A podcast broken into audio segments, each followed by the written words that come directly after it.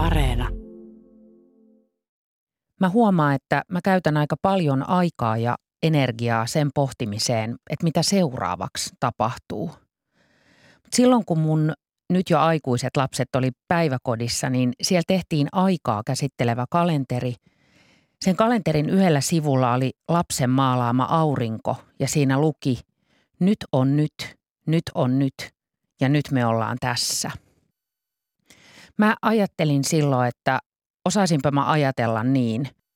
Mindfulnessin nyt on nyt ajatuksesta mä kuulin paljon myöhemmin.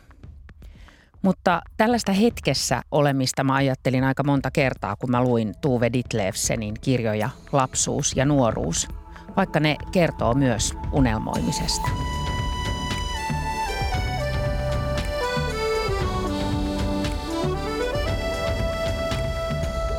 Tervetuloa lukupiiri Tulustoet Kylmälään. Mä oon noista kahdesta nimestä Tulusto eli Anna. Tervetuloa myös lukupiiriin vakiovieraat, kulttuurituottaja Heidi Backström ja viestintäpäällikkö Kyösti Haagert. Te olette molemmat muuten myös tietokirjailijoita ja kovia lukijoita. Täyttää paikkansa. Hauskaa. Mm. Moi, kiva olla taas. Tämä lukupiiri on tarkoitettu kaikille, joita kiinnostaa kirjat. Lukijoille ja sellaisille ihmisille, jotka haaveilee lukemisesta. Ja mä toivon, että näiden keskustelujen kautta me saadaan avattua kokonaan uusia ajatuksia siitä, mitä ollaan luettu. Tänään me ollaan luettu tanskalaisen Tuve Ditlevsenin Kööpenhamina-trilogiaksi kutsutun oma elämäkerrallisen kirjasarjan kaksi ensimmäistä osaa, Lapsuus ja nuoruus – kääntäjä Katriina Huttunen on ne suomentanut ja kolmas, jonka työnimi ainakin on aikuisuus.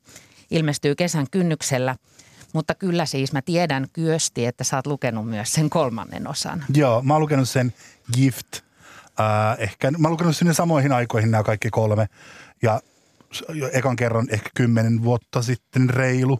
Äh, ja tota, nytten tätä varten uudestaan sitten niin, niin kuin suomeksi ne tuli syksyllä mä luin nämä kaksi Joo. suomeksi uudestaan ja sitten mä nyt vielä nopeasti luin ennen tätä meidän keskustelua ennen. Joo, mutta luit sä aluksi ne? Ruotsiksi. Joo. Mitkä oli teidän ihan ekat ajatukset näistä kirjoista? Sä ainakin kyösti suosittelitkin tätä kirjaa meidän lukupiirin Instagram-tilillä joulu, joulun alla. Joo. Mä muistan, kun mä luin nämä ensimmäisen kerran ja mä olin saanut nämä – mun kaverilta, jonka äidin ää, vanhoja kirjoja enää oli. Ja se oli jotenkin niin kuin lukenut ne ja sanoi, että hei, että tää on upea. Että tota, haluatko lukea? Mä joo, että miksei. Ja ne oli vähän semmoista, niin kuin ne oli mökillä ollut vielä ne kirjat. Ne oli joskus, nyt mä keksin päästä, mm. 70-luvulla painettu ruotsalaisia mm. kirjoja jotka oli ollut mökillä joku 20 vuotta. Ja sitten mun kaveri oli ollut mökillä vanhempiensa kanssa ja siellä alkanut lukea. Ja sitten se nappasi ne mukaan ja tuli Helsinkiin ja antoi mulle, että hei, lue säkin, että on huikea. Ja tota, mä kyllä niinku fanitin jo silloin ja heti niinku, musta se on niinku huikea. Mun pakko sanoa vaan siis niinku sitä, että mä, musta aina niinku, aina ja aina, mutta siis todella kiinnostavaa, että miten se pystyy lapsikertojan kautta kertoo aikuisten maailmasta niin paljon – puhutaan tuosta kohta lisää. Entäs Heidi? Olipa kiva kuulla tämä Kyöstin alustus. Äh, mulla oli kovat odotukset, ehkä varmaan osittain siksi, että sä olit suositellut sitä. Ja paljonhan äh, näitä kirjoja on näkynyt Instagramissa ja monia kritiikkejä ja näin. Eli kirjat oli tuttuja, sitten mä aloin korkean odotuksin lukemaan. Mun täytyy sanoa, että musta ne oli aika tylsiä. Toi on musta erittäin hyvä lähtökohta siihen, että tälle keskustelulle sitä paitsi mulla on sellaisia haaveita, kun mä pidin näistä kirjoista. Mulla on sellaisia haaveita, että me saataisiin jotenkin käännettyä sun pää, Heidi. Mä oon täysin avoin kääntämään mun pään näille kirjoille. Tämän Tuve Didlevsenin trilogian ensimmäinen osa Lapsuus kertoo kirjailijan lapsuusvuosista, ihan niistä varhaisista muistoista – 1930-luvun Kööpenhaminan työläiskaupungin osassa Westerbruussa. Itse asiassa siinä ollaan varmaan 20-luvun puolellakin. Ditlevsen mm. on syntynyt itse vuonna 1917. On köyhyyttä, puutetta, sairautta, tosi vaikea suhde äitiin. Mutta tämä kirja on myös kirja tytöstä, joka haluaa tulla runoilijaksi ja jotenkin se halu tulla runoilijaksi voittaa monet sellaiset käytännöllisen elämän esteet sitten kuitenkin. Toisessa osassa maailmantilanne on tosi synkkä. Hitler on nousemassa valtaan, Eurooppa ajautumassa sotaan, mutta tämänkin asian voittaa Tuuven elämässä pyrkimys tulla runoilijaksi ja saada julkaistua runoja. Ja se pyrkimys alkaa konkretisoitua. Tässä toisessa osassa Tuuve myös muuttaa pois vanhempien luota ja vaihtelee työpaikkoja ja miettii kovasti suhdettaan miehiin. Ja nämä kirjat on tosiaan julkaistu Tanskassa jo 1960- ja 70-lukujen taitteessa. Ditlevsen on silloin kirjoittanut ja nyt vasta ne on tullut suomeksi. Mä menen vähän siihen, mistä ehkä Kyösti jo vähän tuossa alussa sanoi. Kun mä luin itse tämän trilogian ensimmäisen osan lapsuuden, niin mulle aivan mielettömän merkittävää itse asiassa oli se, että miten Ditlevsen kirjoittaa siitä lapsuudesta. Että se on aikuisen kirjoittamaa tekstiä, mutta mä jotenkin ajattelin, että se kirjoittaa jostain lapsuuden keskeltä. Siitä, miltä lapsuus tuntuu. Mehän ei voida tietää sitä, kun me ollaan aikuisia nyt, että oltaisiko me ajateltu niin lapsena ja ajatteliko Ditlevsen niin, mutta silti mulla on joku sellainen usko – se kirjoittaa esimerkiksi, että veljeni lapsuus on hyvin äänekäs, kun taas minun lapsuuteni on hiljainen, väijyvä ja valpas.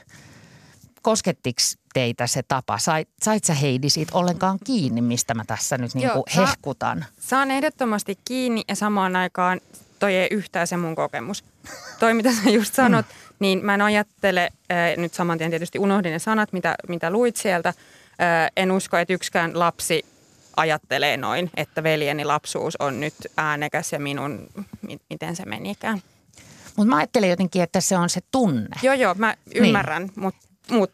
No mulla lähti ajatukset ihan niin kuin toisiin maihin ja mulle tuli mieleen itse asiassa mun oma sisko, jonka kanssa me ollaan puhuttu meidän lapsuudesta mm. ää, nyt viime aikoina, ei nyt ihan viime aikoina, mutta tässä viime hetkinä aika paljonkin ja, ja me ollaan tultu siihen tulokseen, että meillä on kuitenkin jokaisella on omat muistonsa. Mm ja se, mitä ihminen muistaa, niin on aika randomia.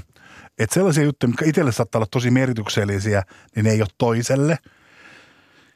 Ja se, että jos on sisarusten välillä on ikäero, niin kuin tässäkin ää, teoksessa ää, isoveljen ja pikkusiskon välillä on ainakin 5-6 vuotta ikäero. 5-6 vuotta on iso aika ää, pikkutytön elämässä. Mm ja nyt kun, mitä Sanna sanoi, niin tämä herätti minusta niin tosi paljon niin kuin, jotenkin omia ajatuksia omaan elämääni ja perheeseeni liittyen. Mä myöskin ajattelin sitä, että nämä on todella kaupunkilaisia nämä kirjat. Mm, kyllä. Ja Tätähän sanotaan Kööpenhamina trilogiaksi. Nämä on nimenomaan Kööpenhamina kirjoja.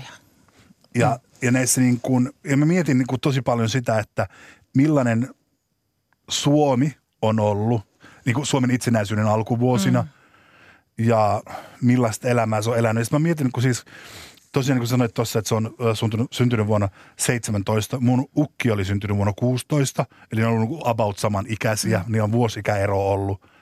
Ja mä mietin, että jos se olisi kirjoittanut trilogian omasta nuoruudestaan, niin olisikohan se ollut aika erilainen. Tai jotenkin, niin kuin, että, mm. että Kööpenhamina on niin lähellä, mutta silti mun mielestä tosi kaukana.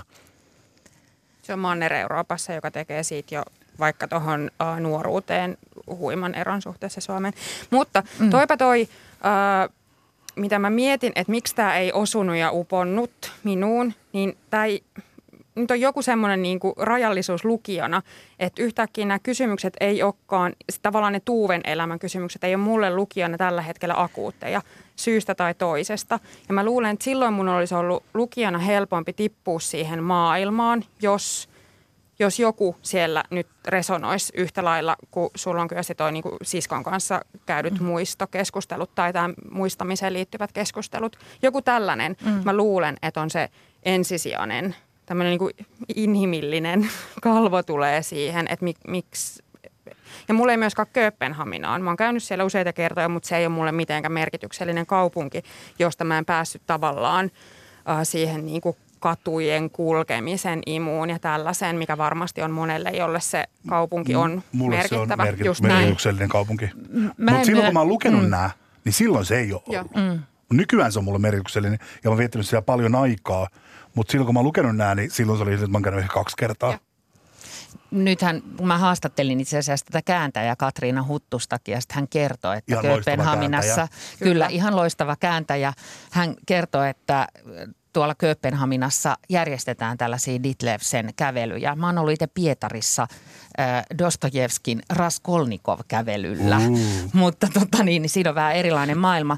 Mutta on musta mielenkiintoista, mitä sä sanot Heidi, kun tekee koko ajan mieli väittää tavallaan, mm. että yritä, yritä, että yritä päästä sinne, kun siihen nähden, että nämä kertoo tuosta ajasta 20-30-luvun taitteesta suunnilleen, jos ollaan vielä siellä ihan lapsuudessa. Mm. Ja aivan erilaisesta maailmasta, missä mä oon lapsuuteni viettänyt, niin silti mä, mä, mä jotenkin, se, se miltä lapsuus näissä kirjoissa tuntuu, oli mulle kauhean koskettavaa. Mä en jaa välttämättä niin hurjaa kokemusta lapsuudesta. Tämä Tuuvehan niin haluaa samaan aikaan pois lapsuudesta – ja samaan aikaan hän tajuu, että hänen olisi ehkä helpompi jäädä lapsuuteen, koska tulevaisuus on kuitenkin palvelustyttönä olemista ja juopon miehen kanssa elämistä. Ei tämä ole mun lapsuutta, mm. tällaiset ajatukset, mutta joku semmoinen, semmoinen, semmoinen niin kuin siellä laps, niin kuin mä taisin sanoa, siellä lapsuuden sisällä oleminen oli mulle kauhean koskettavaa. Mut mä, mä saan tuosta tosi hyvin kiinni ja mä muistan sen, kun mä luin nämä ekan kerran silloin reilu kymmenen vuotta sitten, niin mä olin just niihin aikoihin äh, lukeen, luin tai olin lukenut äh, Pirkko Saision punaisen erokirjan, joka oli tehnyt muun suuren vaikutuksen silloin. Mm. Ja mun mielestä se oli musta jännää silloin ja jännää musta yhä, että mun mielestä Tuve Ditlevsenin äh, lapsuus ja Pirkko Saision lapsuus on hyvin samanlaiset. Tai mä niin näen niissä sama ja samanlainen maailma. Ja mä jotenkin ajattelin silloin, äh, reilu kymmenen vuotta sitten, että äh, tämä on siis vain ainoastaan mun ajatus, mm-hmm. että Pirkko Saisio on niin kuin, äh, punaisen erokirjan siinä niin kuin, äh, lapsuuskuvauksessa paljon velkaa Tuuvelle. Niin, vaikka hän ei ehkä ollut voinut edes lukea niitä kirjoja, mutta nyt tämä vaikuttaa siltä, että me ollaan jotenkin Kyöstin kanssa sama henkilö. mutta kun minäkin, minäkin ajattelin Saisio ja sitä koko trilogiaa, pienin yhteinen jaettava vastavalo ja, ja, ja punainen erokirja. Saisio on elänyt ihan eri ajan lapsuuden kuin Ditlevsen tietenkin. Hän on, hän on nuorempi, paljon, paljon, Paljon nuorempi. nuorempi. Ditlevsen voisi olla Saision äiti. Mm. Että tietyllä tavalla ne on niin kuin mun mielestä elänyt aika samanlaisen lapsuuden, du- kaupunkilaisen duunarikortteleiden lapsuuden, mm. jossa töitä on, jossa on asuttu ahtaasti, ruokaa, ruokaa ja rahaa on ollut vähän ja töitä on ollut pakko tehdä. Mm. Mä kerron tähän väliin Kerro. lyhyesti niille, jotka kuuntelee tätä Kyllä. meidän keskustelua, jotka ei tiedä Tuve Ditlevsenistä mitään, niin mä kerron vähän millainen kirjailija hän on ollut. Ditlevsen eli vuosina 1917 ja kuoli ö, 1976. Ja hän teki itse murhan viisi vuotta tämän trilogian viimeisen osan ilmestymisen jälkeen, mutta kirjoitti siinä välissä ennen kuolemaansa ö, pari kirjaa muistaakseni ja lehtijuttuja. Ensimmäisen kirjan julkaisi vuonna 1939. Sen nimi oli Pigesind. Se tarkoittaa tytön mieli ja no, kun nämä kirjat lukee, niin voi ehkä tietää siitä vähän enemmän. Hän, hänellä oli iso tuotanto ja hän oli siis nimenomaan tällainen niin kuin ihmisten rakastama kirjailija Tanskassa, työläisnaisten rakastama kirjailija – hänen oma elämä ei ollut ollenkaan helppo. Ja siitä kertoo ilmeisesti se kolmas osa, jo- josta me ei nyt puhuta sen enempää. Useat Hän teki avioliitot. useita avioliittoja, abortteja, päihdeongelma. Mutta tämmöinen niin kuin, työläisnaisten ja ihmisten rakastama kirjailija hän oli. Ja hän kirjoittaa myös tosi tavallaan runollista tekstiä, mutta tosi konkreettisesti. Että se mun mielestä se elämän kokemus näkyy ja siinä on sellainen, että se pystyy, mikä mun mielestä oli hirveän vetoava, se pystyy katsomaan niin kuin elämäänsä taaksepäin silleen hymyillen. Ja mikä musta parasta oli, että se ei naurannut sille tytölle, joka, jolle ne asiat oli totta. Mm. Vaan se katsoi niinku huvi, niinku, ehkä huvittunut on hyvä sana, mutta sille hyvässä mielessä lämmöllä. Mm. Musta se niinku näkyy siinä. Ja se, että miten esimerkiksi kun se haaveilee ää, julkaisemisesta ja miten iso asia se on sille tässä nuoruudessa ja mitä kaikkea se tekeekään sen eteen. Ja mutta miettii, että voi, että jos minä tutustun häneen, niin sitten minulle ehkä aukeavat ovet. Musta jotenkin niin kuin siinä, niin kuin, siinä on niin kuin hirveän paljon lämpöä ja rakkautta. Mm. Sitä niin kuin nuorta ihmistä kohtaan. Ja mun mielestä jotenkin ajattelin, että se on jotenkin sellaista, että meidän kaikkien pitäisi niin kuin pitää mielessä, että, että ketkä uskaltaa haaveilla isoja asioita, jos ei niin kuin nuoret ihmiset. Mm. Absolutely. Äh, ehkä tuossa on se, että ehkä mulle tämä olisi voinutkin toimia niin päin, äh, että se olisi ollut selkeästi muistelma – ja just toi kaikki, mistä sä Kyösti nyt puhut, niin olisi tullut minulle lukijana jotenkin voimakkaammin sit, sitä kautta.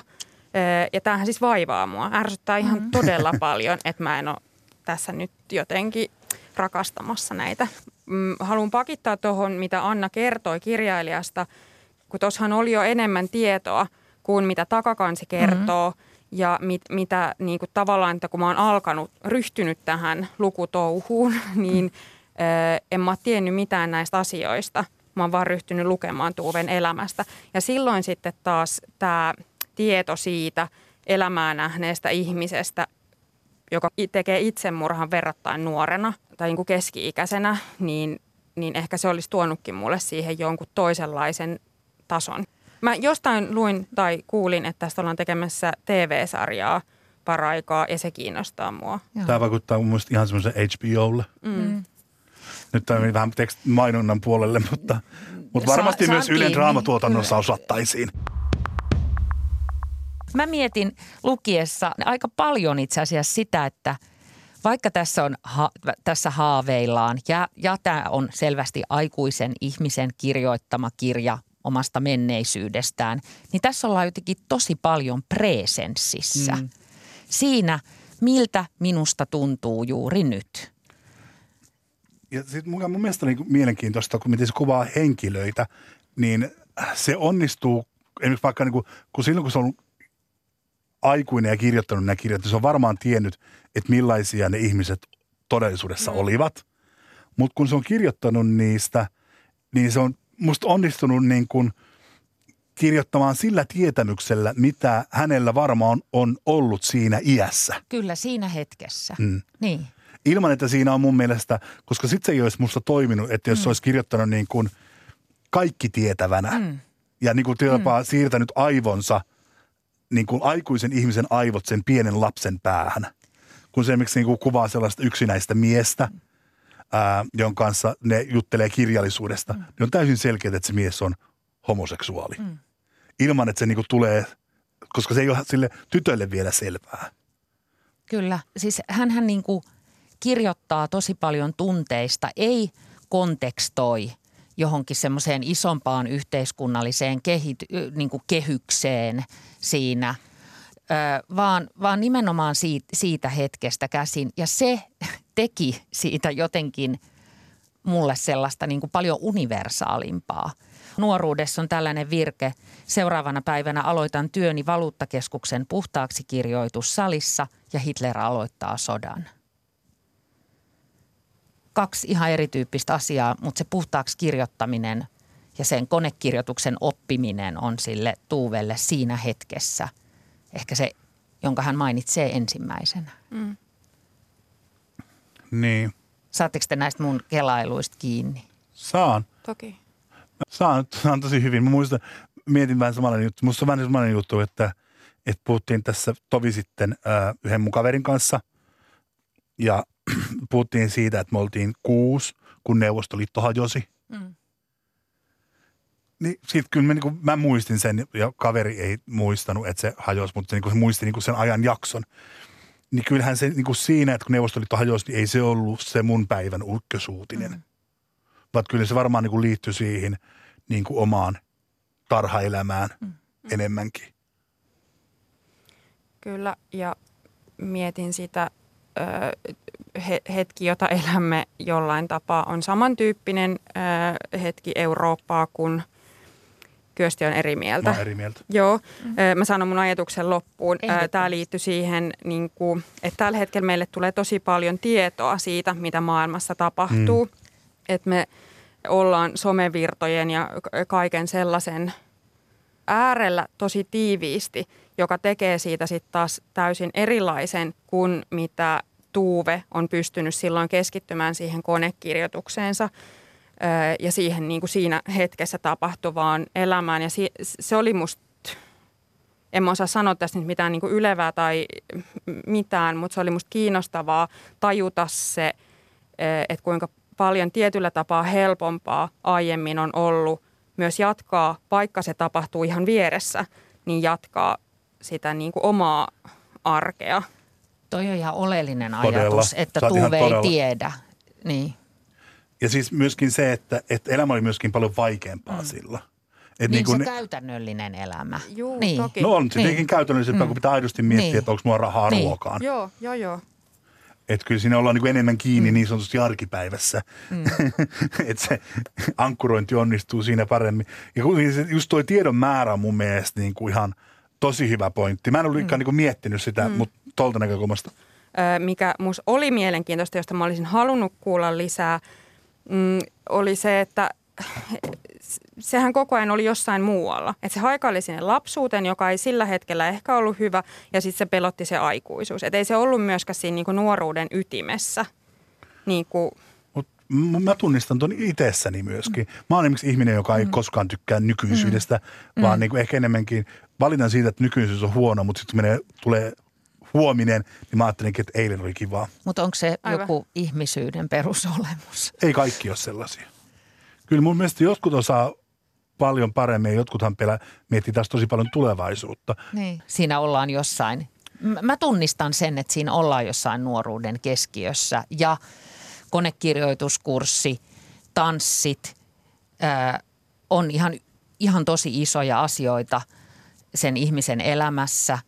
Ää, haaveet on tosi isoja asioita sen ihmisen elämässä. Sen kirjan mahdollinen ilmestyminen – pelottaa sitä melkein enemmän kuin alkava sota.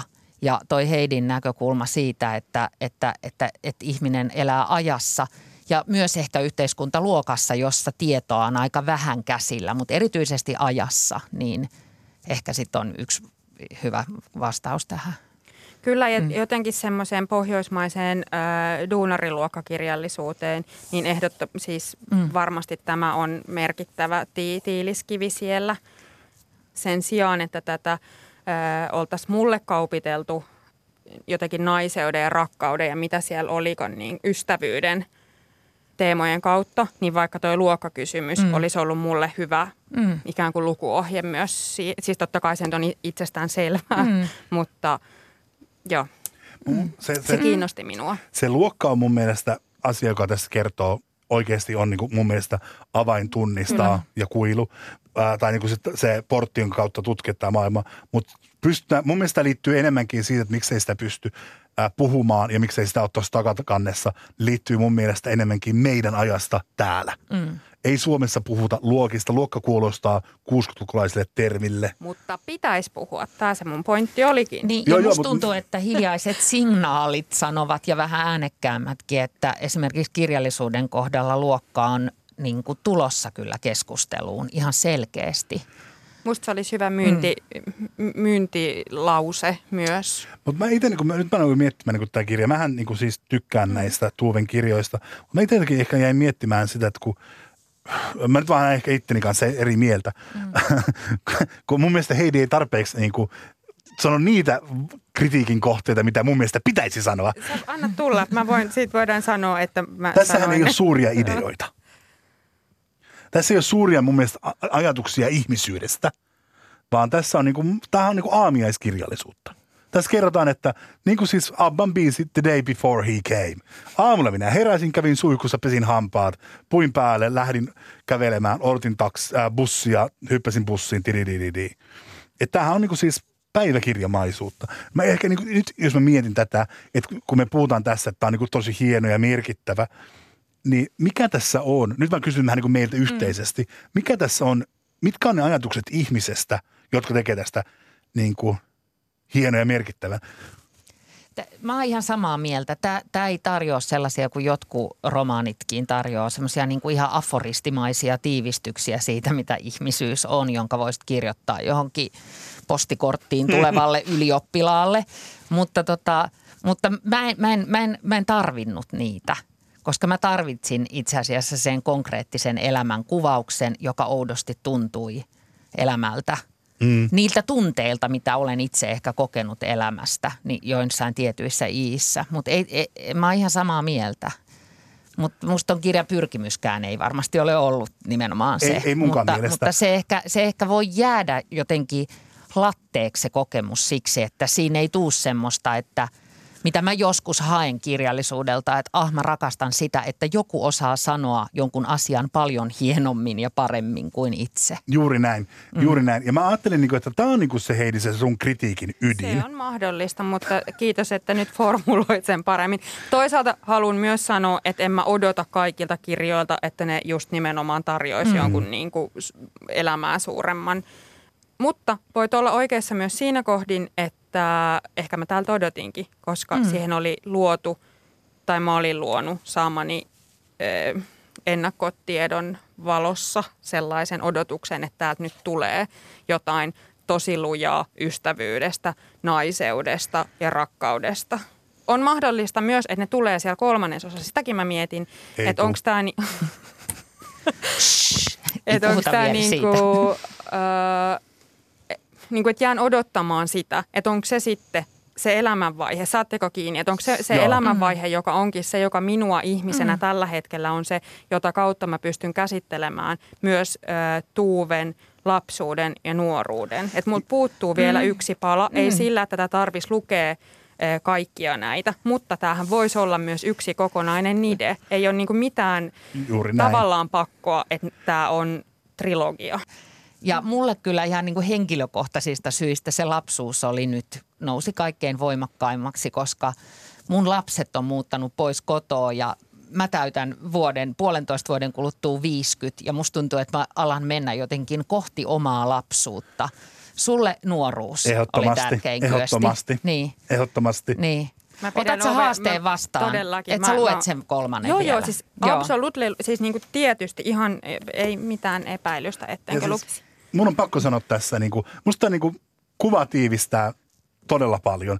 Ja sitä, tämän, äh, kuuntelijoiden tiedoksi tässä nuoruuden kannessa on hän itse. Mun mielestä näyttää ehkä jotain 18-vuotiaalle peruspirkolle hattu päässä, aika lapsimuiset kasvot ja röökisuussa. Mm. Tämä on musta ihana ja tämä musta tiivistää se, mitä niin kuin nuoruus on. Mukakovuutta. Niin, kyllä. Jatketaan vähän samasta asiasta, mutta otetaan siihen toinen näkökulma.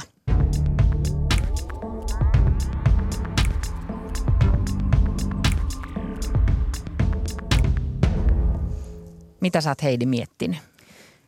No, mulla on ihan tämmöinen yksinkertainen kysymys. Kaipaatteko te, Anna ja Kyösti, kirjailijaesittelyjä kirjojen alkuihin?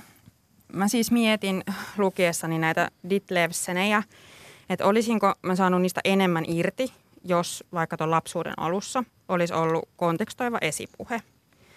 Sama on miettinyt lähiaikoina myös muutaman muun kirjan äh, kohdalla, esimerkiksi äh, Deborah Leavin ja Vivian Gornikin, jotka on myös tämmöisiä oma elämäkerrallisia teoksia. Ja äh, kaikki kolme, nyt nämä esimerkki daamit, niin ää, on mulle kirjailijana joko täysin tuntemattomia tai melko tuntemattomia.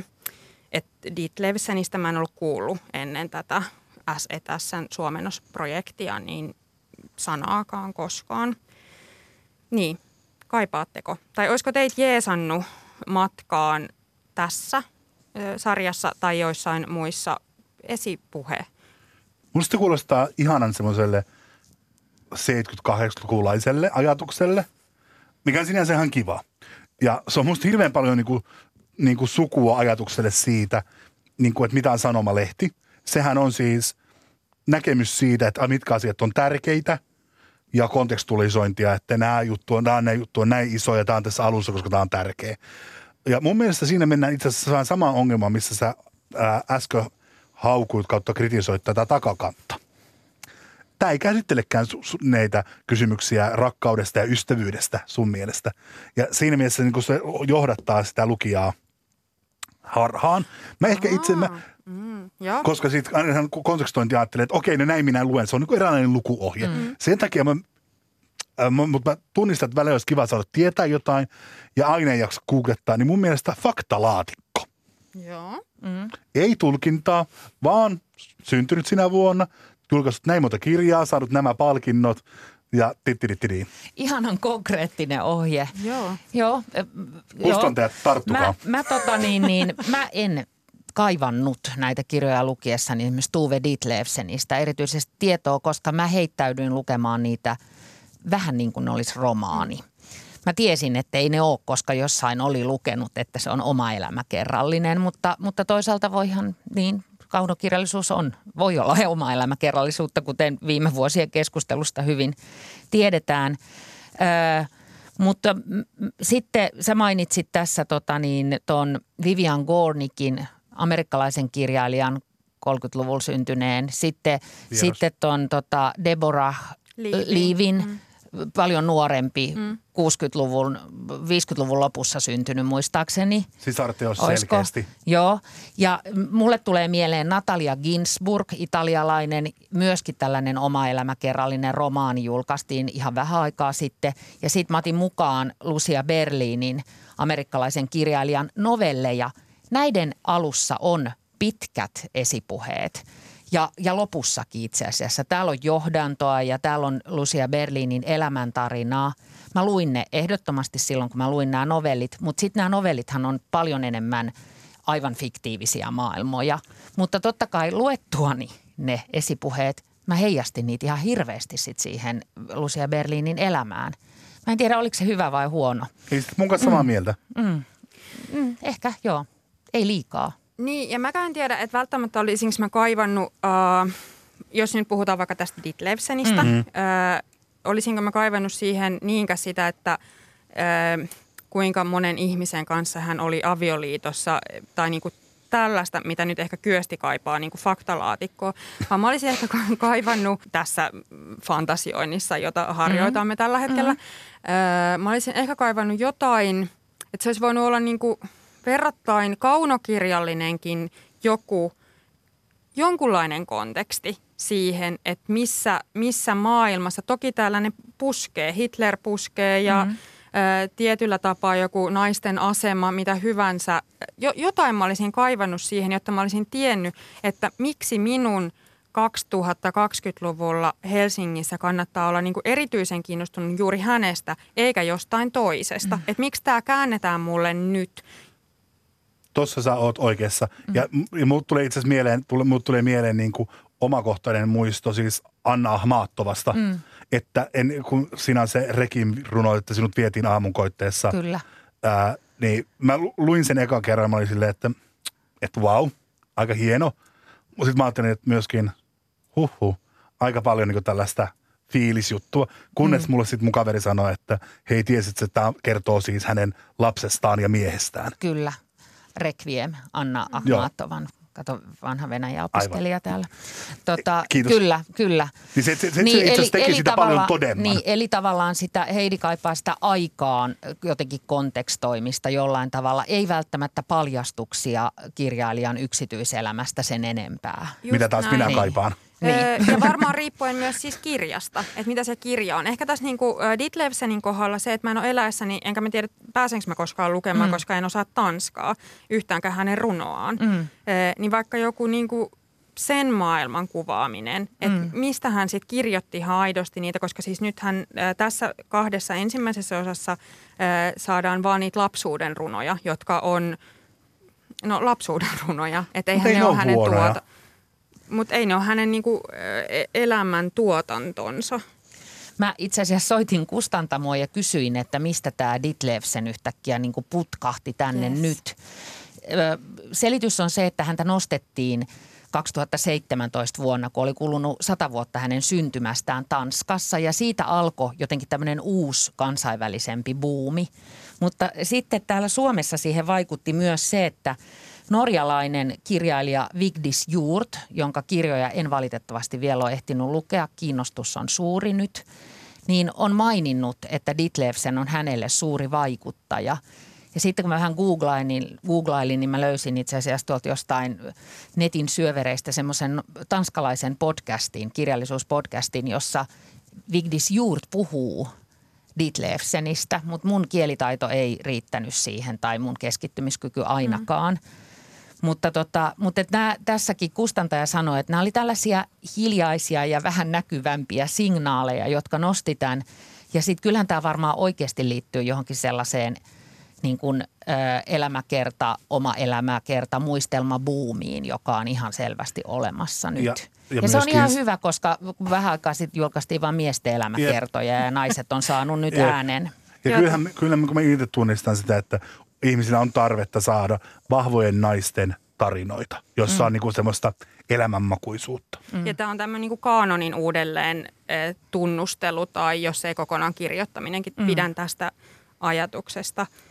Kiitos teille ihanat keskustelijat Heidi Backström ja Kyösti Haagert. Lisää lukupiiritulustojet Kylmälän Instagramissa on ajatuksia näistä Ditlevseninkin kirjoista.